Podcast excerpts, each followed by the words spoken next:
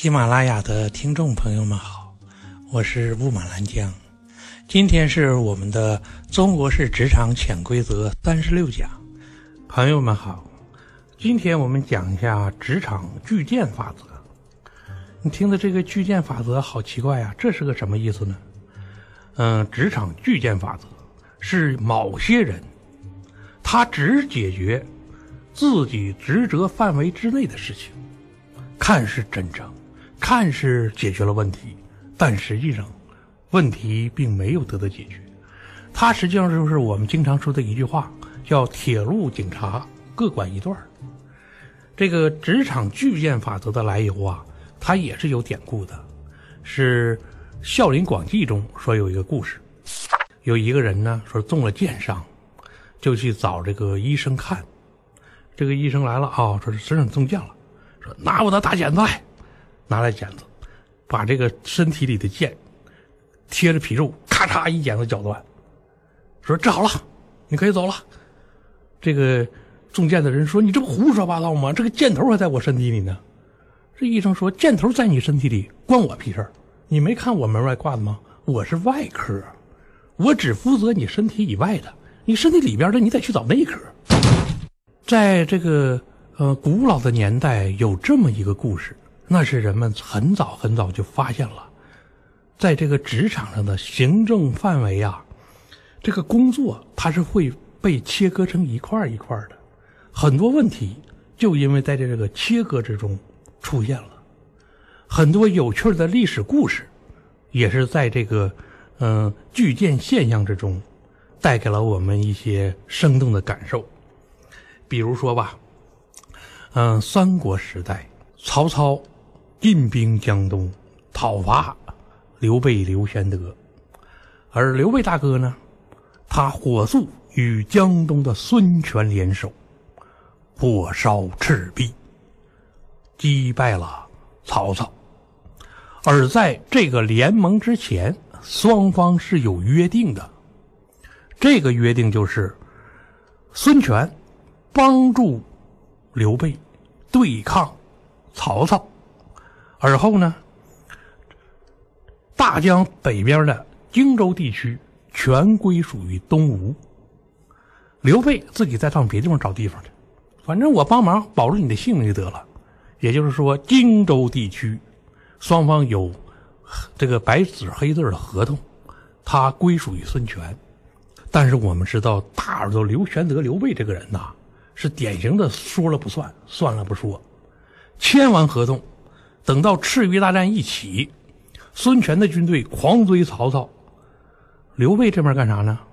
刘备派出了赵云、张飞、诸葛亮这些人，于荆州地带到处抢地盘他们先把荆州抢了。这么抢完之后呢，那么孙权就要派人来交割，对吧？说这个按照合同，这个地盘是我们的，请你们把地盘还给我们。这个派去的人。都被这个我们知道都被关羽给扔出来了，说滚！说这个老子打下的地盘，凭什么给你？哎呀，这个江东孙权一看，说是这个刘备不带这么无赖的吧？说是不过已经被他吞进口里的肉，你让他吐出来，难度是挺高，得找个能解决问题的人。找谁呢？一看，哎，有一个人比较合适，这个人是谁呀？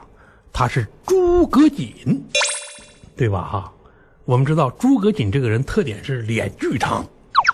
那么诸葛瑾是谁呢？他是诸葛亮的大哥呀，对不对？派诸葛亮他大哥去找诸葛亮解决问题。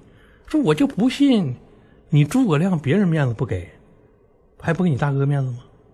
于是诸葛瑾同志就启程去这个找诸葛亮。诸葛亮一见到大哥呀，哇，就是从这迎出来，抱着大哥就哭啊！哎呀，说大哥，我想死你了，说是你不做大哥好多年，你让小弟这变得好可怜，现在小弟只好跟着大耳朵刘备混了。完了，这个，嗯，大哥诸葛瑾就安慰安慰诸葛亮，拍拍诸葛亮的后背，说小弟，嗯，不要害怕，大哥会罩着你的。说不过眼下嘛，咱们呢，你得给大哥先办个事儿。说你看，这是合同，这是咱们两家合作的时候说好了，这个荆州地区啊是我们东吴的。说现在你们家关羽趴那儿不不挪窝不走，你让我们很痛苦啊，对吧？说是那个小弟，你得去让带我去见一下刘备，咱们呢把这个问题解决一下。这诸葛亮说一拍大腿说：“哎呀，大哥，我就等你来。其实我们比你还想早点解决这个事儿。说走走，咱们现在马上去见这个主公刘备刘玄德。然后见到刘备刘玄德呢。”这个刘备也是一拍大腿，哎呀，说是不要说你是诸葛亮的大哥，对吧？你就是诸葛亮的儿子，来了这事我也得给你办，对吧？谁让咱们是一家人呢？说我马上给你写文书，完了写个文书，说是兹将荆州交给来人，落上款，画好押，盖上自己的玺印，交给诸葛瑾，说你看，兄弟们心疼吧？说你就可拿着这个文书就可以去了，然后这个。诸葛瑾就兴冲冲的拿着这纸文书去找驻扎在荆州的关羽，万万没想到啊！他把这个文书给关羽一看，关羽拿过来就啪啪啪撕碎了，然后啪叽一声扔在诸葛瑾的脸上，然后关羽说：“我不知道什么这个这个让我让出地盘的这个嗯这个命令，我只知道主公让我镇守荆州，那么我人在荆州尽在。”你想从我手中把荆州拿走？OK，拿命来换。哎呀，这个时候诸葛瑾才醒过神来，感情自己的弟弟在跟自己玩游戏，他在玩了一手巨剑法则，就是我找他办事他满口答应，但是到了下面这个具体的执行人员，他不给你执行。我们知道，这个巨剑法则的应用啊，带不来什么好结果，最后怎么样？最后是。孙权跟曹操联手，绞杀了一代战神关羽，让关羽走麦城，死于非命。原因就是曹操跟诸葛亮，他们这个巨剑法呀，只是小聪明。你用巨剑法把别人给伤害了，你只把事情执行了一半，实际上根本没有解决。那么对方能够善干罢休吗？对方只会给你带来更大的麻烦，更大的报复。同样的事件呢，还发生在北宋。北宋的时候，我们知道，那个宋徽宗的时候啊，金国崛起，势力强大。在那么强大的金国压力下，北宋被迫割地屈服。当时呢，是答应了割让太原。哎，这个金国人就觉得啊，我们好厉害，这个北宋人胆子好小，我们一恐吓就给我们一座重镇，说马上去接收太原。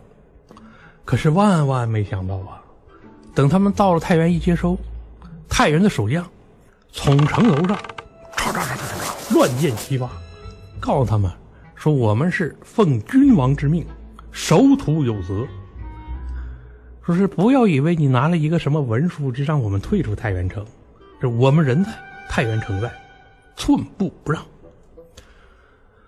结果这个金国一看就怒了，说是你这个北宋是不是欠揍啊？对不对？说是答应好的割让，你怎么这个说话不算数呢？结果我们知道历史，金国两路大军驱使而出。灭亡了北宋，这就是我们知道的职场巨剑法则带来的后患。这种后患呐，在现在的职场上它也不罕见。比如说吧，嗯嗯，现在是市场经济了，前些年呢还不是市场经济的时候。嗯，有些人呢会认为自己认识个市长，认识个书记，就去找他们办事儿。你去找，你无论找到多大的官他会马上答应你，他不会拒绝你的。那么答应你之后，你会发现你手无凭据啊，对吧？你出门告诉他说市长答应你，谁信呢？你这时候就会要求市长给你写个条市长马上就写，随便拿张纸来，唰唰唰唰，对吧？比方说，滋，完了，嗯，给来人，那个这个出售来人电视机一台，或者是类似的一个什么，或者呃给来人的儿子安排一个好工作，诸如此类的。然后你拿着这个纸条去呼呼呼去找具体的办事人，具体的办事人拿过这条一看，哦，说这确实是市长的条，你等等，我给你安排。然后你就等，一等好多天没动静，你再去找，对方哦，对对对，说你是哪个市长的条？哎呀，不过呢，他市长他不了解情况啊。比如说你想把你的儿子安排进我们的金融机构，市长的话我们得听啊。但是啊，亲，但是我们这里人满为患了，超员百分之二十，正在裁员呢。说而且你介绍的你的儿子他又没什么能力，也没什么特长，我们没法说话呀。要不，你再去再跟市长说一说，换个单位。这时候啊，你是没脸再去找市长的，因为市长条都写了，你怎么事儿还办不成呢？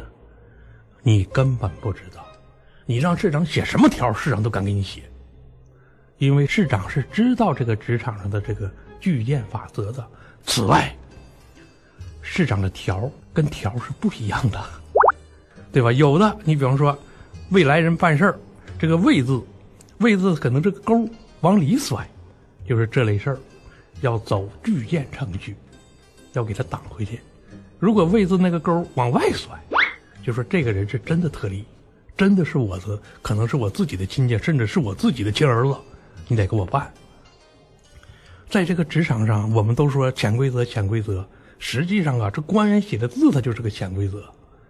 因为为什么要有这个潜规则呀？各位亲，不潜不行啊。我们知道，就是秦桧还有俩朋友，对吧？任何一个官员，他走到这个权力场，走到这个实权的位置，在他这一生走来，他认识多少人？而且能成为这个官员的人，往往都是外向型的，他认识的人比你预期，比我们这些普通人认识的要多得多。而且这些人里边，每个人都想着：哎呀，这哥们可算发了，可得照顾照顾我了。那你假设他认识两千个人。那么这就两千个要求，这两千个人要求他满足上十个，这市长他就甭干了。那么怎么办？他们就只能走这个巨舰之路，给你通过一些秘密的符号制造障碍。这个呀，就是职场的巨舰法则。那么面对这个巨舰法则，我们需要做些什么呢？第一。一定要有清晰的事物流程意识。什么叫清晰的事物流程意识？也就是说，一件事儿，你比方说你认识个市长，你知道从市长下来要一层一层经历个层层官员的，你千万不要以为我认识市长，后面的问题都平了。你哪怕认识更高级的官员，你往下一层一层的环节，你还得过，有一层你过不去，你就走不走不动。第二个呢？是要知道权力的流水线布局。诸位，你一定要知道，权力不是个球，它可以握在某一个人手里，它是一条线，它由不同的人分走着不同的这个线的段落。你以为就是在某一个地方就一下解决了？不是的，古人说“县官不如县管”，往往是在上位者还不如在底下的一个具体执行人员。这就是权力的流水线布局。第三个呢，我们做事儿啊，一定要抓住关键，千万不要以为说是啊对方的一个许可就已经过关了。许可只是身体外的那个剑处部分，箭头还在身体里。最后一个呢，要有彻底解决问题的概念。彻底解决问题，往往要经过几个人、几条线。如果不清晰这个流程，那么我们就会栽在职场巨舰法则的泥坑里，就感觉自己认识好多人，有好多资源，却什么事儿做不成。嗯，重复一遍，应对职场巨舰法则的四步：第一是要有清晰的事物流程意识；第二要知道权力的流水线；第三要抓住关键；第四。知道一个问题的解决不是一个点，而是一个线。谢谢大家。